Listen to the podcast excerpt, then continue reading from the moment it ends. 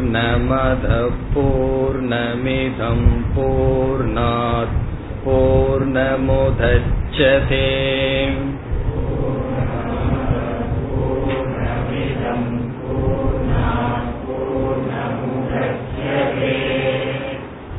பூர்ணஸ்ய பூர்ணமாதாய பூர்ணமேவாவசிஷ்யதே.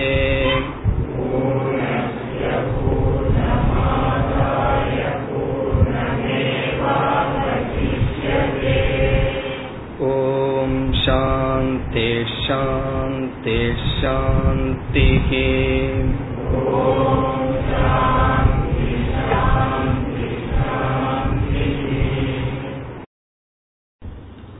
எட்டாவது மந்திரம். சபர்யகாச்சுக்ரமகாயமவ்ரணம்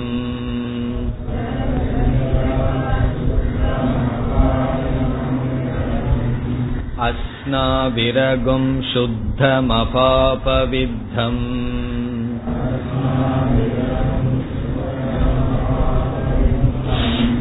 கவிர் மணிஷி பரிபூஹோ.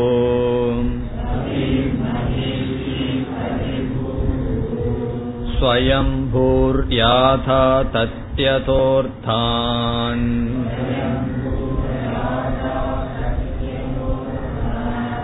வ்யததாத் சாஸ்வதிப்யஸ் சமாப்யக.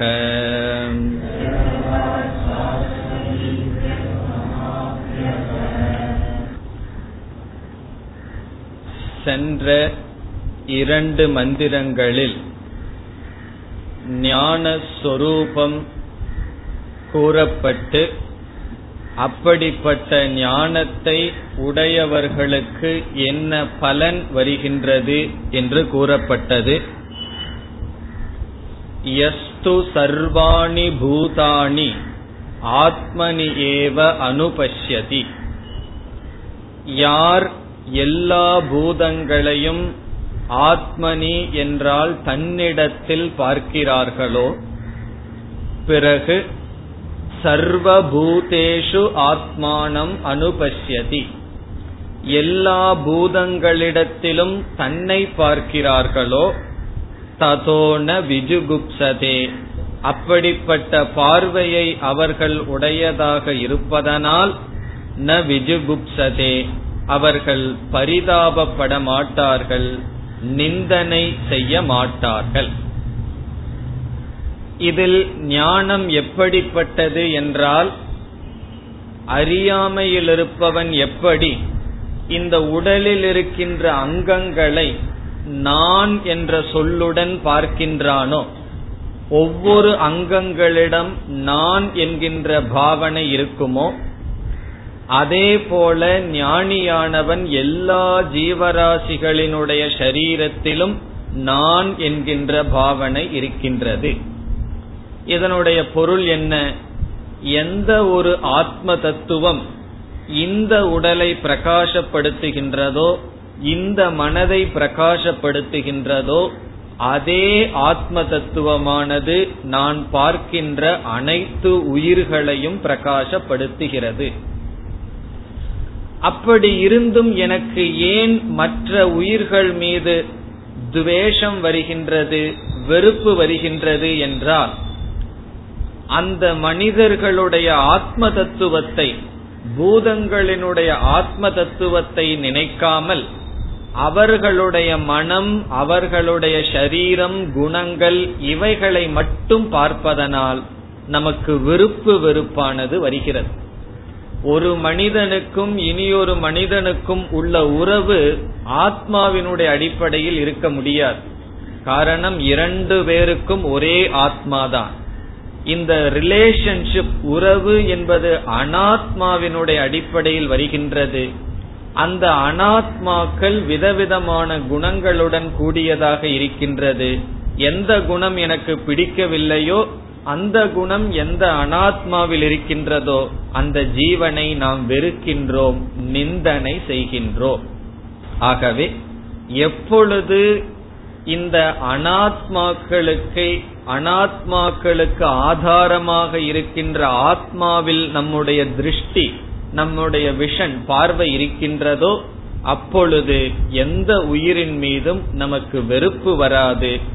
ஆகவே ந விஜுகுப்சதே என்றால் எந்த உயிரினத்தை குறித்தும் பரிதாபப்பட மாட்டான், துயரப்பட மாட்டான், யாரையும் நிந்திக்க மாட்டான்.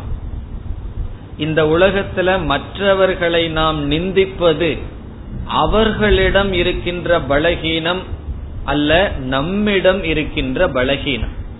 அவர்கள் நிந்திக்கும் நிந்திக்கிற மாதிரி நடந்து கொள்கிறார்களே என்று சொன்னால் அவர்கள் எப்படி நடந்து கொண்டாலும் நிந்தனை செய்வது யார்? ஆகவே நிந்தனை, மற்றவர்களை வெறுத்தல், மற்றவர்களை ஒதுக்குதல் என்பது நம்முடைய பலகீனம். இதற்கு காரணம் துவைத திருஷ்டி, பேத திருஷ்டி. அந்த பேத திருஷ்டி இல்லாதவனுக்கு எந்த ஜீவராசிகள் மீதும் வெறுப்பு கிடையாது. பிறகு ஏழாவது மந்திரத்தில் இதே கருத்து மீண்டும் வேறொரு சொற்களால் சொல்லப்பட்டது. யஸ்மின் சர்வாணி பூதானி ஆத்மா ஏவ அபூத். இந்த யஸ்மின்கிறதுக்கு நாம் இரண்டு பொருள் பார்த்தோம். எந்த காலத்தில் எந்த ஒருவனுக்கு எல்லா பூதங்களும் ஆத்மாவாகி விட்டதோ, நானாகவே அனைத்து ஜீவராசிகளும் எந்த காலத்தில் ஆகிவிட்டதோ, தத்ர கோ மோகக கஷோகக, அந்த காலத்தில் அவனுக்கு மோகம் ஏது, சோகம் ஏது? காரணம் என்ன? இருமையாக பார்த்தால்தான் மோகமும் சோகமும்.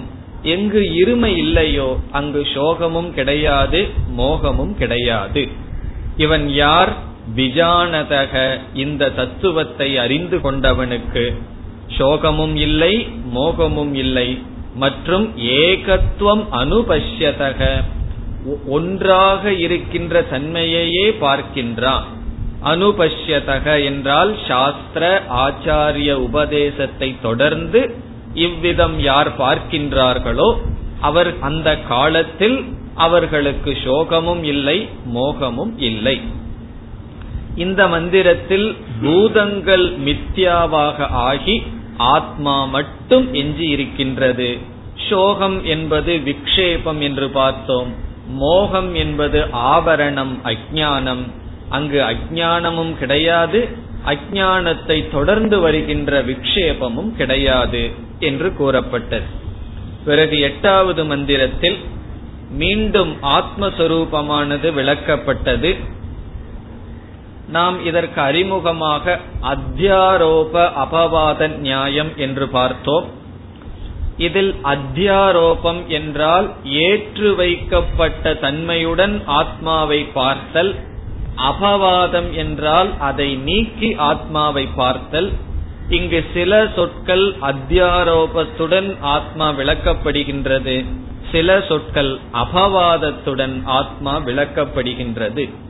சென்ற வகுப்பில் சில சொற்களினுடைய பொருளை பார்த்தோம், இப்பொழுது தொடர வேண்டும். சபர்யகாத், சக என்றால் ஆத்மா, பர்யகாத் என்றால் எங்கும் போகின்றவன், எல்லா இடத்திலும் வியாபித்து இருப்பவன். அகாத் என்றால் சென்றுவிட்டவன், பரி என்றால் எல்லா இடத்திலும் சென்றுவிட்டவன். இதனுடைய பொருள் என்ன? வியாபித்து இருப்பவன். பிறகு சுக்ரம், சுக்ரம் என்ற சொல்லுக்கு நாம் பார்த்த பொருள் ஜோதிஷ்மத், ஞான சொரூபம், சைத்தன்ய சொரூபமான தத்துவம். அடுத்த சொல் அகாயம். அகாயம் என்ற சொல் சூக்ஷ்ம சரீரம் அற்றது. நம்முடைய மனம், புத்தி இவைகளெல்லாம் சூக்ஷ்ம சரீரம் என்று சொல்கின்றோம். பதினேழு அல்லது பத்தொன்பது அங்கங்கள் சூக்ஷ்ம சரீரங்கள், அவைகள் அற்றது, அகாயம். அடுத்ததாக அவ்ரணம். அவ்ரணம் என்றால் காயமற்றது, வெட்டுப்படாதது, புண் அற்றது. அஷ்ணாவிரம் என்றால் நரம்பு அற்றது. இதுவரை சென்ற வகுப்பில் பார்த்தோம். இங்கு அஷ்ணாவிரம், அவ்ரணம் என்ற இரண்டு சொற்களினால் ஸ்தூல ஷரீரம் அற்றது என்பது காட்டப்படுகின்றது. ஸ்தூல ஷரீர நிஷேதக, இந்த ஸ்தூல ஷரீரம் ஆத்மாவுக்கு கிடையாது. பிறகு அடுத்த சொல் சுத்தம். இங்கு சுத்தம் என்ற சொல் காரண ஷரீர வர்ஜிதம், காரண ஷரீரம் அற்றது என்பதை காட்டுகிறது. அப்ப சுத்தம் என்றால் காரண ஷரீரமும் கூட கிடையாது, அறியாமை என்கின்ற அழுக்கும் கூட அந்த ஆத்மாவிடம் கிடையாது. ஆகவே அகாயம், அவ்ரணம், அஷ்ணாவிரம், சுத்தம் இந்த சொற்களினால் ஷரீர த்ரய விலக்ஷணம், ஷரீர த்ரய ரஹிதம், மூன்று விதமான ஷரீரமும் இந்த ஆத்மாவிடம் கிடையாது என்று அபவாதம் செய்யப்படுகிறது. அஷரீரகும் வாவசந்தம் பிரியா பிரியே நஸ்பிருசதகன்னு சொல்லி ஒரு உபனிஷத்துல சொல்லும். யாருக்கு ஷரீரம் இருக்கின்றதோ அவர்கள்தான் பிரியம் அப்பிரியம் என்பதினால் பந்தப்படுவார்கள். அஷரீரம், ஷரீரம் எங்கு இல்லையோ அங்கு பிரியம் என்பது கிடையாது, அப்பிரியம் என்பது கிடையாது. இப்ப நம்ம வந்து இந்த ஷரீரத்திலிருந்து உலகத்தை பார்க்கறதுனால நமக்கு பிரியம் அப்பிரியம் இருக்கின்றது. பாம்பை பார்த்தோம் அப்படின்னா நமக்கு வந்து அப்பிரியம். காரணம் என்ன? இந்த சரீரத்துக்கு அந்த சரீரம் வந்து நல்லது செய்யாது. அதே இது ஆடு மாடை பார்த்தா பிரியம்னு சொல்லுவார்கள். காரணம் என்ன? சாப்பிட முடியுது. ஆகவே இந்த சரீரத்தினுடைய அடிப்படையில அந்த சரீரம் நமக்கு பிரியமானது. ஆனா பாம்புக்கு வந்து தவளைய பார்த்தா அதுக்கு பிரியமானது, ஏன்னா அதுக்கு அதனுடைய சாப்பாடு. ஆகவே இந்த சரீரத்தினுடைய அமைப்புல தான் நம்ம இந்த உலகத்தையே பார்த்துட்டு இருக்கோம். இப்ப கொசுவனுடைய சரீரம் நமக்கு பிரியமானதா? நமக்கு பிரியமானதே அல்ல. காரணம் என்ன? அது தொல்லை கொடுக்கின்றது. ஆகவே இந்த ஷரீர அபிமானத்துலதான் இந்த உலகமே நம்ம பிரிச்சு வச்சிருக்கோம். இது எனக்கு ஆகும், இது எனக்கு ஆகாது என்று. இந்த ஷரீரம் ஆத்மாவுக்கு இல்லை, எனக்கு இருக்குதுன்னு நம்ம சொல்லிடக்கூடாது. எனக்கு இல்லை ஆத்மான்னு சொன்னா நான், எனக்கு இல்லைன்னு சொன்னா இந்த ஷரீரத்தினுடைய அடிப்படையில பகைவர்கள் நண்பர்கள் இந்த ஷரீரத்துக்கு தான். எனக்கு எந்த ஜீவராசியும் பகைவன் அல்ல, எந்த ஜீவராசியும் நண்பன் அல்ல. யார்? ஆத்மாவுக்கு. இப்பொழுது அடுத்த சொல் அபாபவித்தம். அபாபவித்தம் என்றால் பாபம் இல்லாதது. அபாபவித்தம் இந்த சொல் எதை குறிக்கின்றது என்றால் தர்ம அதர்ம வர்ஜிதம். தர்மங்களும் அதர்மங்களும் ஆத்மாவிடம் இல்லை என்பதை காட்டுகின்றது அபாபவித்தம் என்ற சொல். அப பாபவித்தம் என்றால் பாவத்தோடு சேர்ந்தது, அபாபவித்தம் என்றால் பாபத்தோடு சம்பந்தப்படாதது. இந்த இடத்துல பாபம் என்ற சொல்லிலிருந்து பாபத்திற்கு காரணத்தை எடுத்துக்கொள்ள வேண்டும். பாபத்திற்கு காரணம் என்ன? அதர்மம். பிறகு புண்ணியத்தையும் நாம் எடுத்துக்கொள்ள வேண்டும்.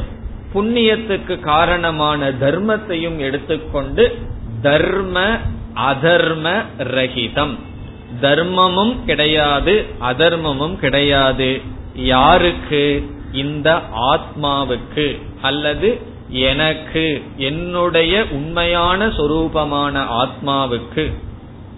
என்ன சொன்னாலும் பிரச்சனை வரும். என்னுடைய ஆத்மாவுன்னு சொல்ல முடியாது. என்னுடைய ஆத்மான்னு சொன்னா நான் ஆத்மா. ஆகவே நான் ஆத்மாவாகிய எனக்கு, இந்த ஷரீரத்தோட நான்கிற புத்தி வந்துட்டா பாவ புண்ணியம் எல்லாம் உண்டு.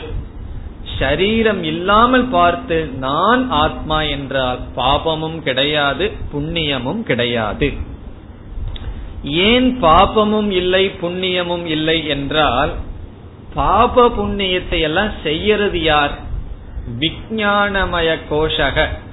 ஞாபகம் இருக்கோ? இந்த சொல் எங்கேயோ கேட்டிருக்கோம். விஞ்ஞானமய கோஷக, அன்னமயம் பிராணமயம் மனோமயக விஞ்ஞானமயகிறது நம்முடைய புத்தி. அந்த புத்தி தான் பாபத்தையும் செய்யும் புண்ணியத்தையும் செய்யும். இங்க வந்து சூக்ம சரீரம் இல்லைன்னு சொன்ன உடனே அந்த பாப புண்ணியத்தை செய்யற சூக்ம சரீரமே ஆத்மாவுக்கு இல்லைன்னு சொன்னா பிறகு பாப புண்ணியம் எல்லாம் யாரை சார்ந்தது? பாப புண்ணியம் நம்முடைய உடலை சார்ந்தது, மனதை சார்ந்தது. ஆகவே இந்த உடல் மனம்ங்கிற போதம் இருக்கிற வரைக்கும் பாப புண்ணியம்ங்கிற வேறுபாடு இருக்கு. தான் ஆத்மா என்ற நிலைக்கு வரும் பொழுது பாபமும் கிடையாது புண்ணியமும் கிடையாது. இதெல்லாம் அபவாதத்தில் ஆத்ம தத்துவம் விளக்கப்படுகிறது. ஷரீரம் இல்லாத காரணத்தினால் ஷரீரத்திலிருந்து தோன்றுகின்ற பாபமும் இல்லை புண்ணியமும் கிடையாது. இனி அடுத்த சொல் கவிஹி. சாதாரணமா கவிஹி என்றால் என்ன பொருள்? கவிஹி என்றால் பொயட், கவிஞன், கவிஞன். ஆனா இந்த இடத்துல கவிஹி என்றால் சர்வத்ருக், அனைத்தையும் அறிபவர். கவிஹி என்றால் சர்வத்ருக், அனைத்தையும் அறிபவர். திருக் என்றால் அறிபவன், சர்வத்ருக் என்றால் எல்லாவற்றையும் அறிபவர் என்று பொருள். கிராந்ததர்ஷி என்றும் சொல்லப்படும். கிராந்ததர்ஷி என்றால் முக்காலத்தையும் பார்ப்பவர், அனைத்தையும் அறிபவர். கிராந்ததர்ஷி அல்லது சர்வத்ருக். இது யார்? இந்த ஆத்மா அல்லது ஈஸ்வரன். இப்போ ஆத்மாவும் ஈஸ்வரனும் ஒன்றாக ஆக்கப்பட்டு விட்டது. அந்த ஈஸ்வரனுடைய தத்துவம் அல்லது ஜீவனுடைய தத்துவமான ஆத்மா கவிஹி, அனைத்தையும் அறிபவர். என்னுடைய அனுபவத்தில் அப்படி இல்லையே, ஆத்மாவாகிய நான் ஏதோ இந்த புத்திக்கும் மனசுக்கும் இந்திரியத்துக்கும் வர்ற கொஞ்சம் பொருளை தானே அறிஞ்சிட்டு இருக்கேன். எப்படி ஆத்மா அனைத்தையும் அறிகின்றது என்றால், இப்ப ஆத்மான நான் சொல்லிட்டோம்.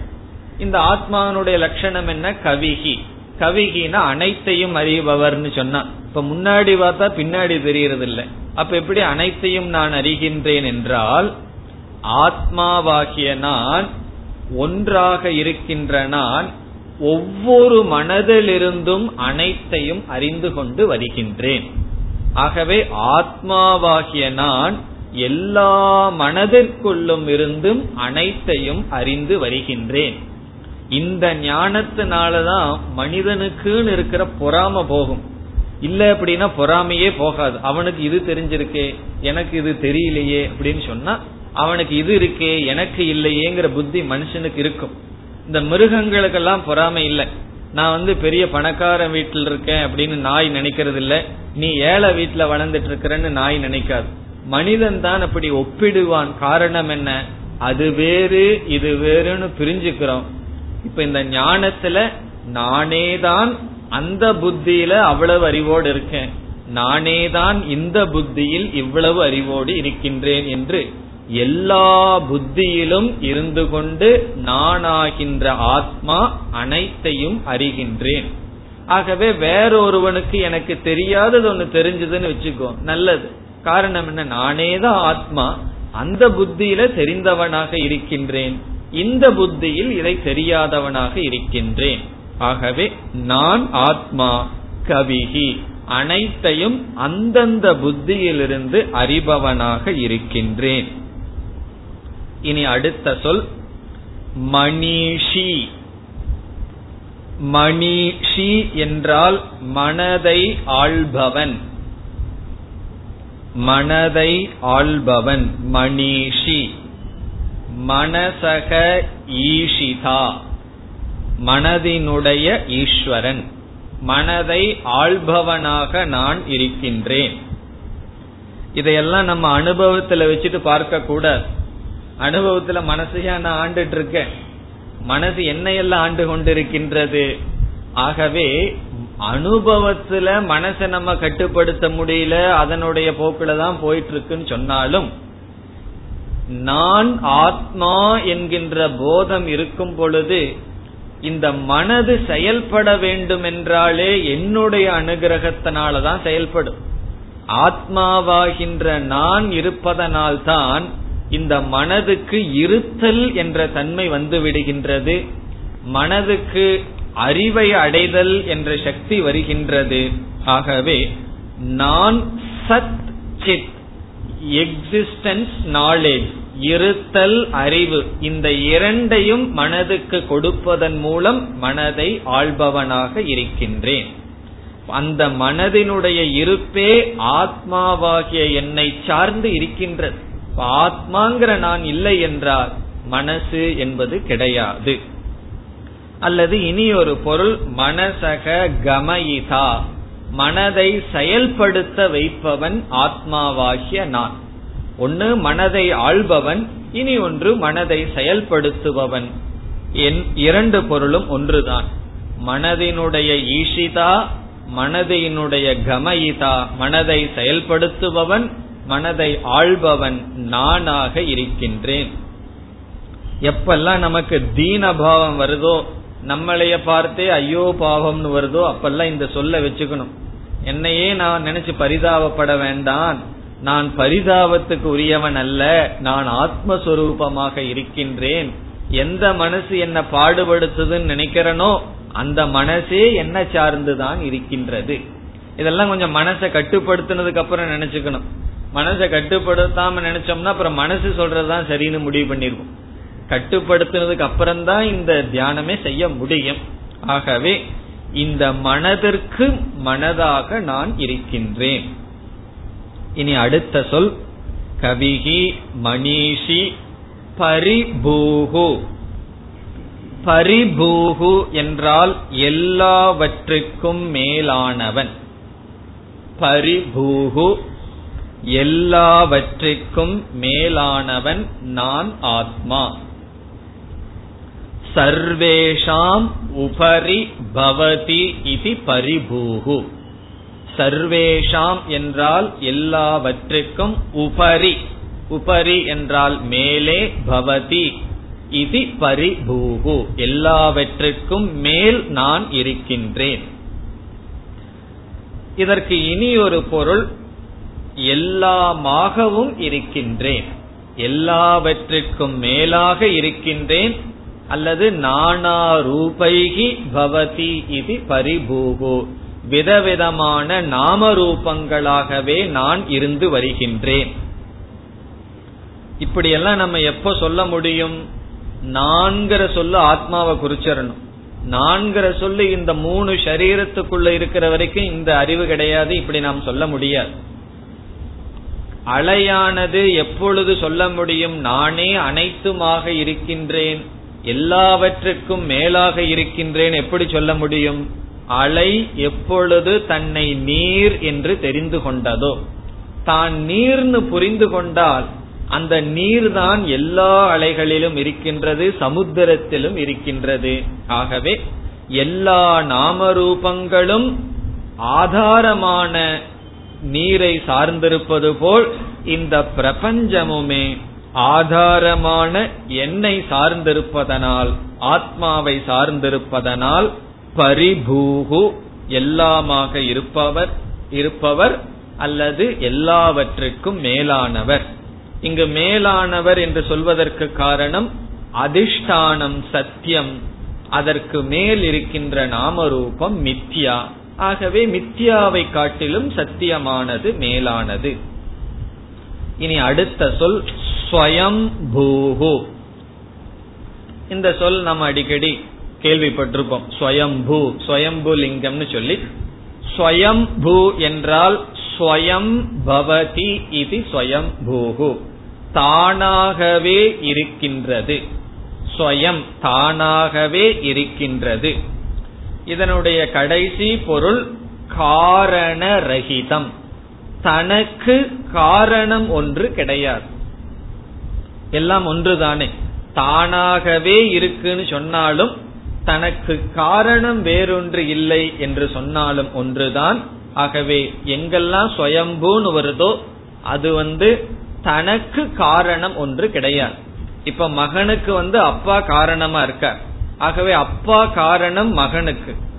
ஆனால் அவருக்கும் ஒரு காரணம் இருக்கின்றது தாத்தா, அவருக்கு இனி ஒரு காரணம் இருக்கின்றது. இவ்விதம் நாம வாழ்க்கையில ஒன்ன காரணம்னு சொன்னா அதுக்கு ஒரு காரணம் இருக்கு.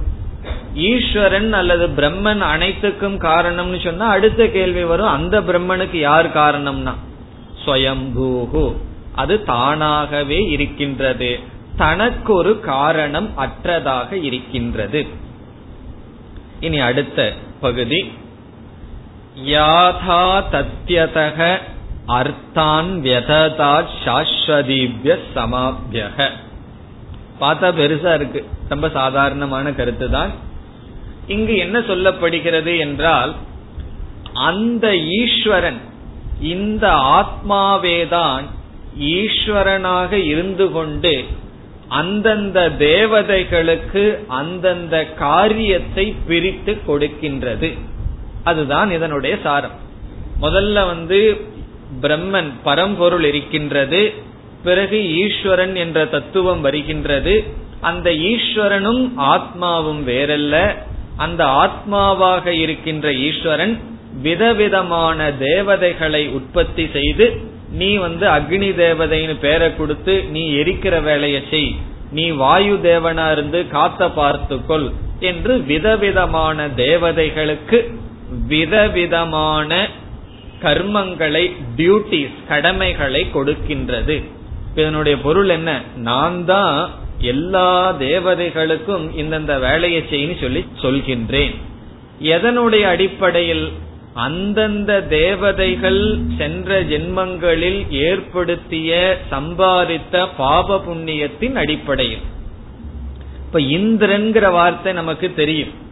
இப்ப இந்திரன் அப்படிங்கிறது உண்மையிலேயே ஒரு தேவதைக்கு பெயர் அல்ல, தேவலோகத்துல ஒரு போஸ்ட், அந்த போஸ்டுக்கு தான் இந்திரன் என்று பெயர். இப்ப பிரைம் மினிஸ்டர்னு சொன்னா, பிரைம் மினிஸ்டர்ங்கிறது ஒரு மனிதன் அல்ல, அது ஒரு போஸ்ட், அதுல ஆளுக மாறி மாறி வந்துட்டே இருக்கும். எதனுடைய அடிப்படையில, நம்ம ஓட்டு போடுறதனுடைய அடிப்படையில ஆளுக மாறிட்டே இருக்கும். அதே போல இந்திரன் அல்லது வாயு இவைகளெல்லாம் தேவதா விசேஷங்கள்.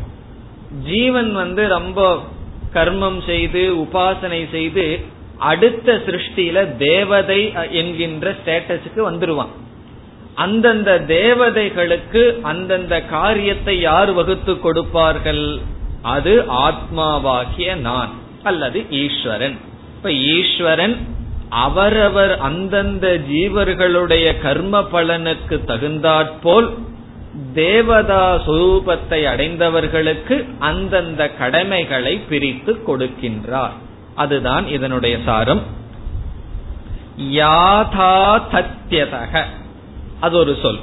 யாதா தத்யதக என்றால் அவர் அவர்கள் செய்த கர்ம உபாசனைக்கு தக்கபடி, அவ்வளவு பொருள் அந்த யாதா தத்யதகங்கிற சொல்லுக்கு. யாதா தத்யதக என்றால் அவரவர்கள் செய்த கர்ம உபாசனைக்கு தக்கபடி.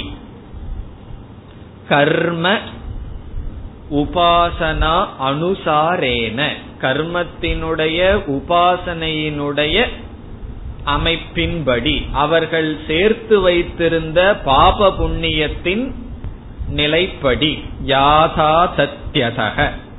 அதனுடைய அடிப்படையில என்ன நடக்கின்றது, அர்த்தான். அடுத்த சொல் அர்த்தான். இங்கு அர்த்தான் என்றால் கடமைகளை என்று பொருள். அர்த்தான் என்றால் செய்ய வேண்டிய கடமைகளை, கர்த்தவ்ய பதார்த்தான், செய்ய வேண்டிய கடமைகளை. யாதா சத்யதக அவரவர்கள் செய்த பாப புண்ணியத்துக்கு தக்கபடி. இங்கு பாபம் கிடையாது, புண்ணியம்தான், அதனாலதான தேவதைகளா வருகிறார்கள். கர்ம உபாசனைக்கு தக்கபடி அவரவர்கள் செய்ய வேண்டிய கடமைகளை. வ்யததாத், வ்யததாத் என்றால் பிரித்து கொடுத்தார். வ்யததாத், பிரித்து கொடுத்தார். யாருக்கு, சாஸ்வதிப்யக சமாப்யக. இந்த சாஸ்வதிப்யக சமாப்யக என்பது தேவதைகளினுடைய பெயர். சமாப்யக என்றால் பிரஜ, பிரஜாபதி, பிரஜாபதி. அந்த பிரஜாபதிக்கு சமாப்யகன்னு பேர். சமா என்றால் சம்வத்சரம், காலம். சாஸ்வதிபியக என்றால் அதிக காலம் இருக்கின்ற அர்த்தம். இந்த சாஸ்வதிபியகிறது அடைமொழி, அஜெக்டிவ், அதிக காலம் இருக்கின்ற. சமாபியக, சமா என்றால் தேவதைகளுக்கு ஒரு பெயர், பிரஜாபதிகளுக்கு பெயர். அப்படிப்பட்ட சாஸ்வதிபியக சமாபியக என்றால் அதிக காலம் உள்ள பிரஜா பிரஜாபதிகளுக்கு, தேவதைகளுக்கு, காலம் என்கின்ற பெயரையுடைய தேவதைகளுக்கு வியததார் வியபஜத் பிரித்து கொடுத்தார். எப்படி வாயு, அக்னி, இந்திரன், சந்திரன் போன்ற விதவிதமான தேவதைகள் விதவிதமான கடமைகளை பிரித்து கொடுத்தார். இதுல எல்லாம் விளக்காசிரியர்கள் இதிலிருந்து என்ன கருத்துக்கு வருகிறார்கள் என்றால், இந்த உலகத்தில் நியமமா ஒன்று நடக்க வேண்டும் என்றால் அதை நடத்துபவன் ஒருவன் இருக்க வேண்டும். இப்ப டிராபிக் நம்ம போய் நின்னு பார்க்கிறோம், எல்லாம் ஒழுங்கா போயிட்டு வந்தாங்கன்னு வச்சுக்குவோம். நம்ம என்ன யூகிக்கலாம், அங்க யாரோ ஒரு போலீஸ்காரன் நின்றுட்டு இருப்பான்னு யூகிக்கலாம். எல்லாம் ஒழுங்காவே போகல, அவரவர்கள் இஷ்டத்துக்கு போறாங்க, ரெட் லைட் இருக்கும் போது நிக்காமல் போகிறார்கள்னா என்ன புரிஞ்சுக்கலாம், அங்க ஆள் இல்ல அப்படின்னு நம்ம புரிஞ்சுக்கலாம். ஆகவே எங்கு ஒரு நியமமா ஒரு இடத்துல நடக்குதோ அந்த இடத்தில் நியந்தா ஒருவன் இருந்துதான். அக்னிய வந்து யாரு தொட்டாலும் சுடும், அக்னிக்கெல்லாம் லஞ்சம் கொடுக்க முடியாது. நான் வந்து உனக்கு கொஞ்சம் பணத்தை கொடுத்துறேன், நீ கொஞ்சம் சுடாமருன்னு சொல்ல முடியாது. அதே போல வாயுக்கெல்லாம் லஞ்சம் கொடுக்க முடியாது. அது அதனுடைய நியமப்படி நடந்து கொண்டே இருக்கும். அப்படி என்றால் ஈஷிதா ஒருவன் இருக்க வேண்டும். அந்த ஈஸ்வரன் ஒருவன் இருக்கின்றார். அந்த ஈஸ்வரனும் ஆத்மாவும் ஒன்றுதான் என்பதுதான் சாரம். இத்துடன் வேதாந்த பகுதியானது இந்த உபநிஷத்தில் முடிவடைகிறது. ஈசாவாசி உபநிஷத்தே சின்னது, இருக்கிறதே பதினெட்டு மந்திரம். இந்த பதினெட்டு மந்திரத்தை உடைய இந்த உபநிஷத்தில் முதல் எட்டு மந்திரங்கள் தான் வேதாந்த சம்பந்தமான கருத்து. ஆனா அது சாதாரணம் அல்ல, அது இந்த ஊசி மிளகாய்ன்னு சொல்றது அது போல, சின்னதா இருந்தாலும் கடுகு, சிறிதா இருந்தாலும் காரம் சொல்றது போல, இது கொஞ்சமா மந்திரமா இருந்தாலும் சொல்ல வேண்டியதையெல்லாம் சொல்லி விட்டுடுது. நல்ல அழகா சொல்லிருக்கு. எப்படி யக சர்வாணி பூதானி ஆத்மன்யேவ அனுபஷ்யதி என்று பிரயோஜனத்தை கோ மோகக கஷோகன்னு சொல்லி, எப்படிப்பட்ட திருஷ்டி வர வேண்டும், ஈஷாவாஸ்யம் இதம் சர்வம்னு சொல்லி உபனிஷத் தான் சொல்ல வேண்டிய கருத்தை சொல்லி, பிறகு கடைசியிலும் ஈஸ்வரனுடைய ஆத்ம தத்துவத்தை சொல்லி ஐக்கியத்துடன் முடிவடைகிறது. ஈஷாவாஸ்யம் இதம் சர்வம்னு ஆரம்பிச்சு, அந்த ஞானத்தை அடைய முடியாதவர்களுக்கு குர்வன்னேவேக கர்மாணி, கர்மயோகத்துல ஈடுபட்டு கொண்டிருங்கள்னு சொல்லி, பிறகு வந்து அசுர்யா நாம தே லோகாகான்னு சொல்லி கர்மத்தில் இருப்பவர்களை நிந்தனை செய்து ஞானிகளை புகழ்ந்து, ததே அனேஜதேகம் மனசோ ஜெவியகங்கிற ரெண்டு மந்திரத்துல அத்தியாரோபம் அபவாதம் செய்து, பிறகு ஞானத்தினுடைய லட்சணம் சொல்லி பலத்தை கோரி அத்தியாரோப அபவாத முறைப்படி இந்த கடைசி மந்திரத்தில் முடிவடைந்து விடுகிறது. இனி வருகின்ற பகுதி கர்மகாண்டம் சம்பந்தமானது. பிறகு இதெல்லாம் எதற்கு சொல்லணும்னா, நம்ம கடைசியில் என்ன சொல்லிடுவோம் தெரியுமோ, வைராகிய சித்தியர்த்தம். கர்மகாண்டத்தை பத்தி எதுக்கு வேதாந்தத்துல பேசுதுன்னா வைராகியத்திற்காக பேசுகின்றது. அல்லது வித்யா ஸ்துதி, கர்மகாண்டத்தை சொல்லி இதனுடைய பிரயோஜனம் இவ்வளவுதான் சொன்ன உடனே நமக்கு என்ன கிடைக்கும், நமக்கு வித்யா ஸ்துதி கிடைக்கும். இதெல்லாம் வந்து உபனிஷத் பின்பற்ற முறை. அதத்தான் இன்னைக்கு அட்வர்டைஸ்மெண்ட்ல பண்றாங்க. இப்போ ஒரு சோப்பை வந்து அட்வர்டைஸ்மெண்ட் பண்ணணும்னு என்ன செய்வார்கள் தெரியுமோ, வேறொரு சோப்பை எடுத்து போட்டு காமிப்பார்கள். அதை போட்டு இதுல பாருங்கோ, இந்த சோப்பை போட்டா அது அழுக்கு அப்படியே இருக்கு, உடனே நம்ம சோப்பை போட்டீங்கன்னா அழுக்கு போகுது. இப்ப அவர்களுடைய சோப்பை போட்டு மட்டும் காமிக்கலாம்னா கிடையாது, வேற ஒன்ன போட்டு அதுல பிரயோஜனம் இல்லைன்னு சொல்லி காமிச்சா அது என்ன, இந்த அட்வர்டைஸ் பண்றதுல ஸ்துதி கிடைக்குது. அதேதான் உபனிஷத் என்ன செய்கின்றது, ஞானத்தை சொன்னதற்கு அப்புறம் கர்மகாண்டத்திலிருந்து சில விஷயத்தை எடுத்து அதை காட்டி அதனுடைய குறையை காட்டுவதிலிருந்து வைராகியம் நமக்கு வரும். ஆகவே கர்மகாண்ட உபாசனா பகுதி அடுத்து ஆறு மந்திரங்கள். அதற்கு பிறகு நான்கு மந்திரங்கள் பிரார்த்தனை. பிரார்த்தனைங்கிறது நமக்கு ரொம்ப முக்கியம். உபநிஷத்துல எல்லாம் அப்படித்தான் ரெண்டு மந்திரம், ஒரு மந்திரத்துல பக்திய பேசிட்டு போயிடும். பகவான் தான் கீதையில பல சாப்டர்ல பேச வேண்டியது இருக்கின்றது. அந்த பிரார்த்தனையானது செய்யப்படுகிறது. எதற்கு பிரார்த்தனை? மோட்சத்தை அடைய வேண்டும் சொல்லி சிஷ்யன் பிரார்த்தனை செய்கின்றான், அல்லது நல்ல புண்ணியம் வர வேண்டும் என்றும் பிரார்த்தனை. ஆகவே இதற்கு பிறகு ஆறு மந்திரங்கள் கர்ம உபாசனையை பற்றி, அதற்கு பிறகு வருகின்ற நான்கு மந்திரங்கள் பிரார்த்தனை. இப்பொழுது ஒன்பதாவது மந்திரத்திற்குள் செல்வோம். அந்தம் தமஃ பிரவிஷந்தி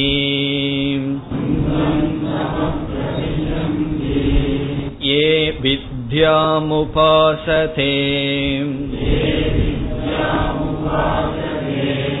ததோ பூய இவ தே தமஹ.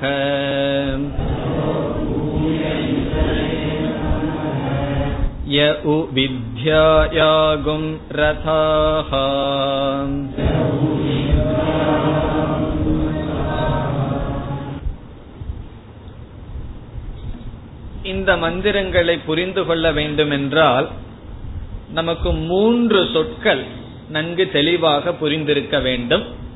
அதுல ரெண்டு சொற்கள் நமக்கு தெரிந்ததுதான், புதிதாக ஒரு சொல் டெக்னிக்கல் வேர்டுன்னு சொல்றமே பரிபாஷா, அதை நாம் அறிமுகப்படுத்தி புரிந்து கொண்டால் விரைவாக இந்த மந்திரங்களுக்குள் சென்று விடலாம். முதல் சொல் கர்ம. கர்ம என்பது முதல் சொல். சாதாரணமா நம்ம கர்ம கர்மம் என்ற சொல்லுக்கு என்ன புரிஞ்சிருப்போம்? கர்மம் சொன்னா எல்லா கர்மம் தான், சாப்பிடுறது கர்மம், தூங்குறது கர்மம், நடக்கிறது கர்மம், ஆக்டிவிட்டி செயல். ஆனா இந்த இடத்தில் சாஸ்திரத்துல குறிப்பா வேதத்துல கர்ம என்று சொன்னால் அக்னிஹோத்திரம் முதலிய வைதிக கர்ம, யாகங்கள் யஜ்ஞங்கள் இவைகள் தான் கர்ம என்று சொல்லப்படுகிறது. இதெல்லாம் இங்க டெக்னிக்கல் டேம், பரிபாஷான்னு சொல்றது. கர்ம என்று சொன்னால் வைதிக கர்ம, அக்னிஹோத்திரம் முதலிய யாகங்கள். அடுத்த சொல் உபாசனா. உபாசனா என்ற சொல்லுக்கு பொருள் சாதாரணமா தியானம். இங்கு வந்து வேதத்தில் சொல்லப்பட்டுள்ள தியானங்கள், வைதிக தியானம். வேதத்துல வந்து சில தியானங்கள் சொல்லியிருக்கு. அந்த தியானங்கள் எப்படி பண்றது, அந்த தியானம் என்ன சொல்லியிருக்குன்னு புரிஞ்சுக்கிறதுக்கே இந்த காலத்துல முடியாது, பிறகு பண்றதுங்கிறது வேற. நம்ம சாதாரணமா இந்த காலத்துல மெடிடேஷனை பத்தி எவ்வளவோ பத்தி பேசுகிறார்களே, அப்படித்தான் தியானம் செய்கின்றோம். வேதத்துல விதவிதமான தியானங்கள் சொல்லப்பட்டுள்ளது. அந்த தியானத்திற்கு உபாசனா என்று பெயர். இந்த கர்மத்தினுடைய பிரயோஜனம் என்ன? வேதத்துல விதவிதமான யாகங்கள் சொல்லப்பட்டுள்ளது, நம்மளுடைய கடமைகள், அக்னிஹோத்திரம், நித்திய கர்மங்கள் எல்லாம் பேசி இருக்கின்ற இந்த கர்மத்தை எல்லாம் ஆசையோட செய்தால் அதற்கு சகாம கர்ம என்று பெயர். சகாமம் என்றால் அந்த கர்மத்தினுடைய பலன்ல ஆசை இருக்கு. நான் தியாகம் எல்லாம் செய்ய மாட்டேன், என்னுடைய பங்க கொடுத்துதான் ஆகணும்னு சில பேர் சொல்றாங்க இல்லையா, அப்படி எனக்கு பங்கு வந்துடணும், நான் விட்டு கொடுக்க மாட்டேன்னு சொல்பவர்கள் சகாமகர்கள். தனக்கு ஆசை இருக்கின்றது, பலனை அனுபவிக்க வேண்டும். அப்படி பலனை அனுபவிக்க வேண்டும்ங்கிற ஆசையில வந்து யாகங்கள், கடமைகள், கர்மத்தை செஞ்சா பிரயோஜனம் வந்து பித்ருலோகம். பித்ருலோகத்துக்கு போய் நம்ம மூதாதையர்களை எல்லாம் பார்க்கலாம். அங்கேயும் போய் ராகதேஷம் வந்துடும், நீங்க வந்து எனக்கு சொத்து குறைவா வச்சுட்டு போயிட்டீங்க அப்படின்னு சொல்லி. ஏதோ ஒரு விதத்துல அங்க போலாம், அல்லது சொர்க்கத்துக்கு போலாம், இன்னும் கொஞ்சம் அதிகமா மேல் லோகத்துக்கு போலாம். அங்க போய் ஏதாவது ஒரு பிரயோஜனத்தை அனுபவிக்கலாம், சுகமா கொஞ்ச நாள் இருக்கலாம், பிறகு திரும்பி மீண்டும் வரணும். ஆகவே இந்த கர்மத்தினுடைய பலன், வேதத்துல சொல்லியிருக்கிற கர்மத்தை செஞ்சுட்டே வந்தா, சில ரொம்ப பேர் அப்படி இருக்கார்கள், இந்த நவராத்திரி பூஜை கிளாஸுக்கு வராட்டியும் பரவாயில்ல, பூஜை தான் முக்கியம்னு செய்துட்டு இருக்கிற ஆளுகள்லாம் இருக்கு. அந்த பூஜையை வந்து ரொம்ப ரிலீஜியஸா செஞ்சுட்டு வர்றது, அந்த ஸ்தோத்திரத்தை சொல்றது, பூவெல்லாம் வாங்கிட்டு வந்து போடுறது, இந்த மாதிரி எல்லாம் செய்துட்டு வருவார்கள். ஒவ்வொரு பிரதோஷம்னா கோயிலுக்கு ஓடிட்டு வர்றது, இதெல்லாம் நல்லதுதான். இப்படியே செய்துட்டு வருகிறார்கள். அவர்கள் என்ன பிரயோஜனத்தை அடைவார்கள்? பித்ருலோகம் சொர்க்கலோகம்ங்கிற பிரயோஜனத்தை அடைவார்கள். அவர்களுடைய மனசு எப்படி இருக்கும்னா எப்ப பார்த்தாலும் பரபரப்பாகவே இருக்கும். ஏன்னா கர்மம் பண்ணும் பொழுது மனசு அமைதியா இருக்குமா?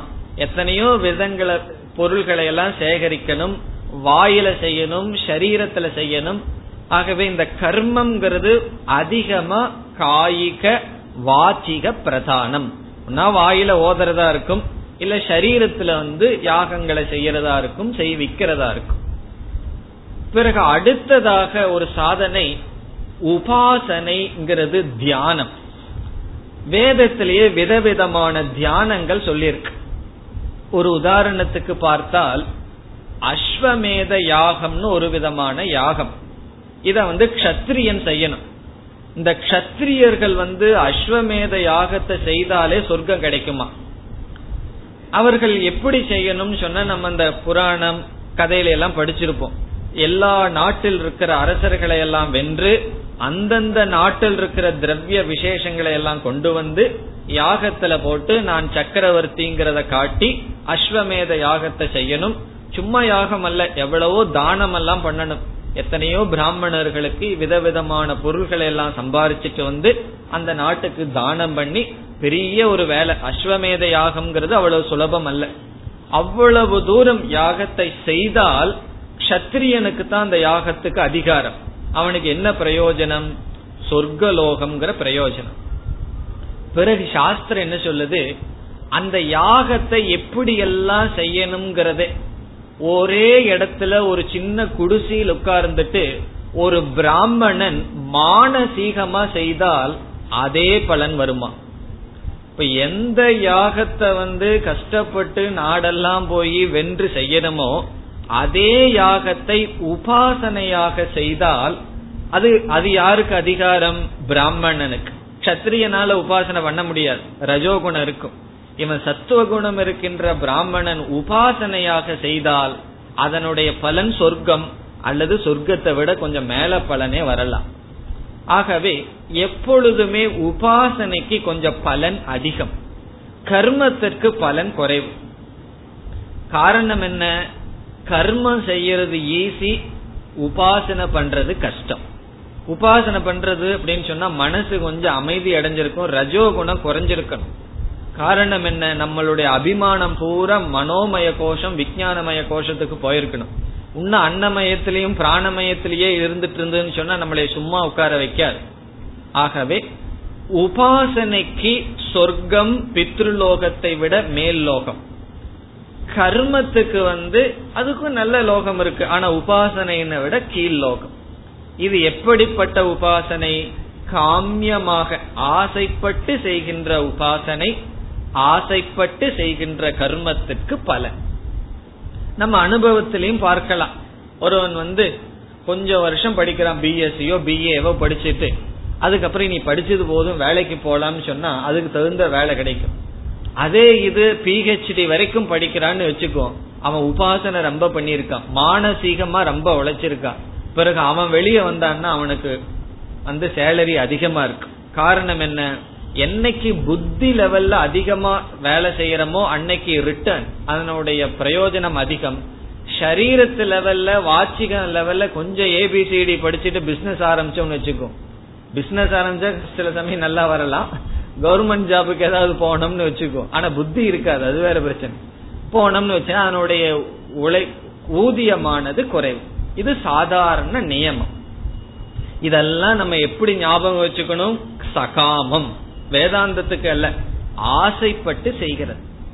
இப்போ உபனிஷத் மூன்றாவது ஒரு சொல், அது என்னன்னு சொன்னா சமுச்சயக. இப்போ மூன்றாவது டெக்னிக்கல் டேர்ம் பார்க்கிறது சமுச்சயக. சமுச்சயகன்னு சொன்னா சேர்த்துதல், காம்பினேஷன் அர்த்தம். சமுச்சயம் சொன்னா ஒன்றையும் இனி ஒன்றையும் சேர்த்துதல் என்று பொருள். அதற்கு சமஸ்கிருதத்துல சமுச்சயக.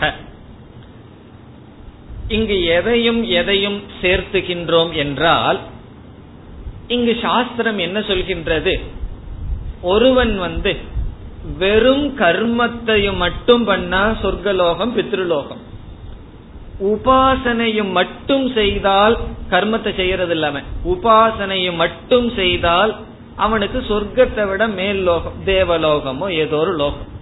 ஆனால் எவன் ஒருவன் உபாசனையும் கர்மத்தையும் சேர்த்து செய்கின்றானோ அவனுக்கு இந்த இரண்டை விட மேலான லோகம், மேக்சிமம் லோகம் என்ன, பிரம்மலோகம். அது பிரயோஜனம்னு சொல்லுது. ஆகவே கர்மத்துக்கு பலம் சொர்க்கம் அல்லது பித்ருலோகம், உபாசனை மட்டும் செய்பவனுக்கு பலம் தேவலோகம், சொர்க்கத்தை விட மேல் லோகம். பதினாலு லோகம் மேல போயிட்டு இருக்கே, அதுல ஏதோ ஒரு லோகம் கிடைக்கும். இந்த கர்மத்தையும் உபாசனையும் சேர்ந்து செய்பவனுக்கு, கர்ம உபாசனை சமுச்சயம் செய்பவனுக்கு இந்த சம்சாரத்திலேயே மேக்சிமம் பிரயோஜனம் என்ன, பிரம்மலோகம், அந்த லோகம் கிடைக்கும். அது இங்கு கூறப்படுகின்றது. அதுதான் இந்த முதல் மூன்று மந்திரத்தினுடைய சாரம். கர்ம உபாசன சமுச்சயக, கர்மத்தையும் உபாசனையும் சமுச்சயம் செய்தால், சேர்ந்து ஒருவன் அனுஷ்டானம் செய்தால் பிரம்மலோகம். இத தெரிஞ்சு எனக்கு என்ன பிரயோஜனம்னா பிரம்மலோகத்துக்கு போறது விருப்பம் இல்லையேன்னு சொன்னா, சங்கரர் சொல்றார், ஏதாவத் சம்சார பலம், இந்த பிரம்மலோகம் வரைக்கும் தான் இந்த சம்சாரத்துக்குள்ள பிரயோஜனம் இருக்கு. அதுவும் கூட அந்த பிரம்மலோகமும் கூட அனித்தியம் அசாரம்ங்கிற ஞானத்துக்காக உபனிஷத் இவ்விதம் கூறுகிறது. ஆகவே இந்த முதல் மூன்று மந்திரத்தினுடைய சாரம் என்ன, கர்ம உபாசன சமுச்சயக. அடுத்த மூன்று மந்திரம் என்ன செய்யும் தெரியுமோ, உபாசன உபாசன சமுச்சயம். ரெண்டு உபாசனைய தனித்தனியா செய்யறத விட ரெண்டு வித உபாசனையும் சேர்ந்து செய்தால் மேலான பிரயோஜனம்னு சொல்லுது. அவ்வளவுதான். ஆனாலும் மந்திரத்துக்குள்ள போகும்போது சில நமக்கு வைராகியம் வர்றதுக்கான சில கருத்துக்கள் எல்லாம் நமக்கு கிடைக்கும். சாரம் இந்த மூன்று மந்திரத்தில், ஒன்பது பத்து பதினொன்று, இந்த மூன்று மந்திரத்தினுடைய சாரம் கர்ம உபாசன சமுச்சயக. இதுல நாம ஞாபகம் வைத்துக் கொள்ள வேண்டிய இனியொரு கருத்து என்னவென்றால், இந்த கர்ம உபாசன சமுச்சயம் யாரு செய்வார்கள், சகாமகர்கள். இப்ப நிஷ்காமமா கர்மம் செஞ்சா, நிஷ்காமமா உபாசனை செஞ்சா என்ன பிரயோஜனம்? நான் சொல்லாமையே உங்களுக்கு தெரியும், ஒருவன் வந்து வைதிக கர்மத்தை நிஷ்காமமா செய்யறான், காமம் இல்லாமல் செய்தால் பிரயோஜனம், சித்த சுத்திகி, மன தூய்மை. நிஷ்காமமா உபாசனை செய்தால், தியானம் செய்தால் மக மன ஒருமுகப்பாடு, சமதமாதிகி. சமதமாதிகிங்கிறது ஞான யோகத்துக்கு யோகியதா, சித்த சுத்தி என்பதும் ஞான யோகத்துக்கு யோகியதா. விவேகம் வைராகியம் எல்லாம் வரும், மன ஒருமுகப்பாடு, இந்திரிய கட்டுப்பாடு, இவைகளெல்லாம் கிடைக்கும். ஆகவே கர்மத்தினுடைய, சகாம கர்மத்தினுடைய பலன் பித்ருலோகம், நிஷ்காம கர்மத்தினுடைய பலன் மன தூய்மை. சகாம சகாமம் என்றால் ஆசையுடன் செய்கின்ற உபாசனையினுடைய பலன் தேவலோகம் அல்லது பித்ருலோகத்தை விட மேலான லோகம். அதன் நிஷ்காம உபாசனையினுடைய பலன் மன ஒருமுகப்பாடு. இந்த சமுச்சயம் அப்படிங்கறதெல்லாம் நிஷ்காமத்துக்கு கிடையாது. நிஷ்காமத்துக்கு ரெண்டு சேர்ந்து நம்ம செய்யற மன ஒருமுகப்பாடு வர்ற வரை, மன தூய்மை வர்ற வரைக்கும் கர்மத்தையும் செஞ்சிட்டு இருக்கணும், உபாசனையும் செய்வோம். ஆகவே இந்த சமுச்சயம் என்பது சகாமத்தில் தான் வருகின்றது. இப்பொழுது இந்த ஒன்பதாவது மந்திரத்தில் என்ன சொல்லப்படுகின்றது, கர்மத்தை மட்டும் செய்பவனுக்கு என்ன பலன், உபாசனை மட்டும் செய்பவன் எங்கு செல்கின்றான், அது சொல்லப்படுகின்றது. இந்த சமுச்சயம் வந்து கடைசியில தான் சொல்லும், ஒன்பது பத்து பதினோராவது மந்திரத்தில் தான் சேர்ந்து சமுச்சயம் வரும். இனி நான் சமுச்சயம்னு சொன்னா உங்களுக்கு அர்த்தம் புரிஞ்சிடும். சமுச்சயம்ங்கிற வார்த்தையை சொல்லும் போது மட்டும் வீட்டுக்கு போயிட்டீங்கன்னு வச்சுக்கோ மனசுல, அதுக்கப்புறம் கிளாஸே போயிடும். அடுத்த கிளாஸ் போற சமுச்சயம்னே சொல்லிட்டு இருப்பேன். சமுச்சயம் சமுச்சயம் என்னவோ சொல்றாரு, சமாசாவாங்கிற கேள்வி வந்துருக்கு. சமுச்சயம்னு சொன்னா சேர்த்தல். இங்கு எதையும் எதையும் சேர்க்கின்றோம், கர்மத்தையும் உபாசனையும் சேர்க்கின்றோம். அதனாலதான் ஒரு நாள் உபனிஷத் கிளாஸுக்கு வராம அடுத்த நாள் வந்தா இதுதான் பிரச்சனை. சமுச்சயத்திலிருந்து கிளாஸ் ஆரம்பிக்கும். அப்புறம் எப்படி இருக்க முடிகிறது? சமுச்சயத்துல முடியும். ஆகவே சமுச்சயம் என்றால் கர்ம உபாசனையினுடைய சங்கிரக சேர்த்துதல். அதுல வந்து இந்த ஒன்பதாவது மந்திரத்துல கர்மத்தை மட்டும் ஒருவன் செஞ்சா என்ன பிரயோஜனத்தை அடையறான், உபாசனையை மட்டும் செஞ்சா என்ன பிரயோஜனத்தை அடையறான்னு சொல்லப்படுது. இப்பொழுது மந்திரத்திற்குள் செல்வோம். அந்தம் தம பிரவிசந்தி ஏ அவித்யாம் உபாசதே. ஏ கடைசி பகுதிக்கு வருவோம். முதல் வரியில் ஏ என்றால் எவர்கள், அவித்யாம் உபாசதே. இங்கு அவித்யா என்ற சொல் கர்மத்தை குறிக்கின்றது. இதற்கு பிறகு வருகின்ற ஆறு மந்திரத்திலும் ஒவ்வொரு சொற்களுக்கும் சாதாரண அர்த்தம், டிக்ஷனரி அர்த்தம் வேற, இங்க இருக்கின்ற அர்த்தம் வேற. அதனால கவனமா எழுதிக்கணும். இல்ல அப்படின்னா கொஞ்ச நாளுக்கு அப்புறம் இந்த ஆறு மந்திரத்தை படிச்சோம்னா தலையும் புரியாது வாழும் புரியாது. இங்கு அவித்யா என்றால் கர்ம, ஏ என்றால் எவர்கள், அவித்யாம் என்றால் கர்மத்தை. எவர்கள் கர்மத்தைன்னு சொன்னா உபாசனையெல்லாம் தியானமெல்லாம் இல்லாமல் வெறும் அக்னிஹோத்திரம் முதலிய யாகங்களை மட்டும் உபாசதே. இந்த இடத்துல உபாசதே என்றால் அனுஷ்டானம் செய்கிறார்களோ, இதுவும் ஒரு குழப்பமான வார்த்தை. உபாசதேனா சாதாரணமா தியானம், இந்த இடத்துல உபாசதேனா எடுத்துக்கொள்கிறார்கள்னு பொருள். எடுத்துக்கொள்கிறார்கள்னா அனுதிஷ்டந்தி, அனுஷ்டானம் செய்கிறார்களோ. இப்ப முதல் வரியில கடைசி பகுதிக்கு பொருள் பார்த்திருக்கோம். ஏ எவர்கள் அவித்யாம் கர்மத்தை உபாசதே அனுஷ்டானம் செய்கிறார்களோ. இந்த இடத்துல கர்மத்தைங்கிற இடத்துல கர்மத்தை மட்டும்னு புரிஞ்சுக்கணும். யாகங்கள் அக்னிஹோத்ராதி கர்ம ஏவ, கேவல கர்மத்தை மட்டும் உபாசதே என்றால் அனுஷ்டானம் செய்கிறார்களோ. அவர்கள் எங்கு போவார்களாம்? முதல் பகுதி பிரயோஜனம். அந்தம் தமக பிரவிசந்தி. அந்தம் என்றால் அடர்ந்த, தமக என்றால் இருள், பிரவிசந்தி அடர்ந்த இருளை அடைகிறார்கள். பிரவிசந்தினா அதற்குள் செல்கிறார்கள். யார் கர்மத்தை மட்டும் உபாசனை செய்கிறார்களோ அவர்கள் அந்தம் என்றால் அதர்ஷனாத்மகம். அந்தம்னா குருடு, குருடான இருட்டை பிரவிசந்தி அடைகிறார்கள். இப்படி உபனிஷத் சொல்றதுல இருந்து நமக்கு ரெண்டு வேலையை செஞ்சிருது உபனிஷத். நம்ம என்ன பார்த்திருக்கோம், கர்மத்தினுடைய பிரயோஜனம் சொர்க்கலோகம் பித்ருலோகம். அந்த சொர்க்கலோகத்தையும் பித்ருலோகத்தையும் உபனிஷத் எப்படி வர்ணிக்குது? அடர்ந்த இருட்டை அடைகிறார்கள். ஆகவே அந்த லோகத்துக்கு போனா இருட்டா இருக்கும், லைட்டே இருக்காதுன்னு அர்த்தம் அல்ல. அந்த லோகத்திற்கு சென்றால் அந்த லோகத்தில் ஆத்மாவை பற்றிய அறிவுக்கு கொஞ்சம் கூட வாய்ப்பு கிடையாது. ஆத்ம விஷயத்தில் முழு முழு இருளை அடைந்து விடுவார்கள். இங்கயாவது அப்பப்ப நமக்கு கஷ்டம் வரும்போது திடீர்னு வேதாந்த சிந்தனை வந்துடும். அங்க போனா அது கிடையவே கிடையாது, கஷ்டமே இருக்காது, எல்லாமே ஆர்டரா இருந்துட்டு இருக்கும். அதனால நமக்கு வந்து அந்தம் தம பிரவிசந்தின்னு சொன்னா அடர்ந்த இருளை அடைகிறார்கள் சொல்லுது உபனிஷத். வந்து வைதிகமான கர்மத்தை செஞ்சா நரகத்துக்கு என்ன பிரயோஜனத்தை சொல்லுமோ அதை சொல்லுது. இங்கு அந்தம் தமகங்கிற கடைசி பொருள் சொர்க்கலோகத்தை அடைகிறார்கள். இப்ப யாராவது அதுக்கு பொருள் கண்டுபிடிக்க முடியுமா? அந்தம் தமகன சொர்க்கலோகம்னா உபனிஷத் அப்படி சொல்லுது. எதற்காக? நமக்கு வைராகியம் வரட்டும். இத படிச்சுட்டு சில பேர்த்துக்கு கர்மகாண்டத்துல பற்று வந்துடும். இப்ப வேதாந்தம் படிச்சு சில பேர் கர்மகாண்டம் செய்யலான்னு ஆசை வந்துடும். அக்னிஹோத்திரம் எப்படி பண்றதுன்னு ஒருத்தர் கேட்டார், அஞ்சு வருஷம் வேதாந்தம் படிச்சு, ஏன்னா அதெல்லாம் செய்யணும்னு ஆசை வந்துடுதுன்னு சொல்லி. ஆகவே இந்த வேதாந்தம் படிச்சு கர்மகாண்டத்திலயும் வைராகியம் வரணும், ஞான காண்டத்துல பற்று வந்து கர்மத்திலையும் வைராகியம் வர வேண்டும். அந்தம் தமக அடர்ந்த இருளை அடைகிறார்கள். அவர்கள் அடர்ந்த இருளை அடைவதற்கு காரணம் நான் எனது என்ற அபிமானத்தினால் ஆத்மாவை அறிவதில்லை. ஒரு விளக்காசிரியர் சொல்றார், அடர்ந்த இருள்ங்கிறதுக்கு அகம் மம அபிமான லட்சணம்னு விளக்கணம் கொடுக்கிறார்.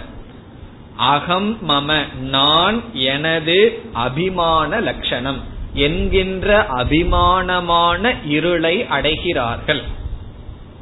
இப்போ ஒரு பொருள் வந்து நம்மிடம் ரொம்ப குறைவான பொருள் இருக்குதுன்னு வச்சுக்கோ, நம்ம ரொம்ப ஏழையா பகவான் படைச்சிட்டார், நமக்கு இந்த அகங்காரமும் மமகாரமும் குறைவா இருக்கும். காரணம் என்ன? பொருள் குறைவா இருக்கு. பகவான் அதிக பொருளை கொடுக்க கொடுக்க என்ன ஆகும்? மமகாரமும் அகங்காரமும் அதிகமாயிட்டே போகும். ஏன்னா அதிக பொருள் இருக்கும் போது அதிக பொருளை என்னுடையதுன்னு சொல்லுவேன். இப்ப பத்து வீடு இருந்ததுன்னு வச்சுக்கோ, கற்பனை தான், பத்து வீட்டுல என்னுடையதுங்கிற மமகாரம் இருக்கும். பகவான் ஒரு குடிசையை கொடுத்திருந்தாருன்னா இந்த குடிசைதான் என்னுடையதுன்னு மமகாரம் இருக்கும். ஆகவே பணமும் பொருளும் புகழும் வர வர என்ன ஆகும்? அகங்காரமும் மமகாரமும் அதிகமாகும். ஆகவே அந்தம் தம பிரவிசந்தி, அதிகமான இருளை அடைகிறார்கள். இது யாரு? வெறும் கர்மத்தை செய்பவர்கள். இனி உபாசனை பண்றவர்களுடைய லட்சணம் என்னவாம்? அதே போல் இரண்டாவது வரியில் கடைசி பகுதிக்கு வருவோம். இய உ அப்படின்னு இருக்கு, அதை பிரித்து படித்தால் ஏ உ எவர்கள், உ என்றால் நிச்சயமாக, எவர்கள் வித்யாயாம் ரதாகா. இங்கு வித்யா என்றால் உபாசனம், கேவல உபாசனம், தியானம். ரதாகா என்றால் அதை செய்பவர்கள், அதில் மகிழ்ந்திருப்பவர்கள், அதை பின்பற்றுபவர்கள். ஆகவே வித்யாயாம் ரதாகா என்றால் வித்யில் உபாசனையில் இருப்பவர்கள், பற்றுடையவர்கள். எவர்களோ? ஏ தே அவர்கள். அவர்கள் எப்படி போவாங்களாம்? அவர்களுடைய நிலை என்ன? உபனிஷத் என்ன சொல்கின்றது? ததோ பூயைவ தமக. ததக என்றால் அதை காட்டிலும், பூயக தமக அதிகமான இருளை, பூயகன அதிகமான, தமக இருளை, பூய இவ இந்த இடத்துல இவன ஏவ அதிகமான இருளை பிரவிசந்தி அடைகிறார்கள். இப்ப வந்து கர்மத்தை எடுத்துக்கொள்பவர்கள் அடர்ந்த இருளை அடைகிறார்கள், உபாசனை செய்பவர்கள் அதைவிட அதிகமான இருளை அடைகிறார்கள். அப்ப கர்மமும் செய்ய வேண்டாம், உபாசனையும் செய்ய வேண்டாம்னா அது உண்மைதான். அதுக்கு அடுத்தது நம்ம என்ன பண்ணிட்டு இருக்கோம்? வேதாந்த சிரவண ஞான யோகம் பண்ணிட்டு இருக்கோம். இத பண்ணாம கர்மத்தையும் உபாசனையும் விட்டுட்டோம் அப்படின்னு என்ன பண்ணிருவோம்? அதை விட மிருக ஜென்மத்திற்கு சென்று விடுவார்கள். ஆகவே ததக என்றால் கர்மத்தை செய்வதனால் ஒரு இருளுக்கு செல்கின்றானே அதை காட்டிலும், பூயக இவ அதிகமான தமக இருளை தே அவர்கள் பிரவிசந்தி. பிரவிசந்திங்கிற முன்னிற்கிற வாக்கியத்திலிருந்து எடுத்துக்கணும், பிரவிசந்தி அடைகிறார்கள். இப்ப இதனுடைய பொருள் என்ன? கர்மத்தை செய்பவர்கள் இருளை அடைகிறார்கள், உபாசனை செய்பவர்கள் அதைவிட அதிக இருளை அடைகிறார்கள். அதற்கு என்ன காரணம்? உபாசனையினால அதைவிட சுகத்தை கொடுக்கிற லோகங்கள், அங்கு அதைவிட மமகாரமும் அகங்காரமும் அதிகமாக இருக்கும். அதனால பகவான் எல்லாம் நமக்கு கொஞ்சமா பொருள் கொடுத்து கொஞ்சம் கஷ்டத்துல வச்சிருந்தாருன்னா நன்றி சொல்லணும். என்னுடைய அகங்காரத்தையும் மமகாரத்தையும் குறைக்கிறதுக்கு தான் இவ்வளவு கொடுத்து வச்சிருக்கேன்னு சொல்லணும். ஆகவே இந்த இவ்விதம் உபனிஷத் சொல்வதிலிருந்து என்ன சொல்கின்றது? கர்மத்தினுடைய பலனும் உபாசனையினுடைய பலனும் இருள்தான். அது சொர்க்கமாக இருக்கலாம், பிரம்மலோகமாக இருக்கலாம். மேலும் அடுத்த வகுப்பில். ஓம் பூர்ணமத பூர்ணமிதம் பூர்ணாத் பூர்ணமுதச்யதே பூர்ணஸ்ய பூர்ணமாதாய பூர்ணமேவாவசிஷ்யதே. ஓம் சா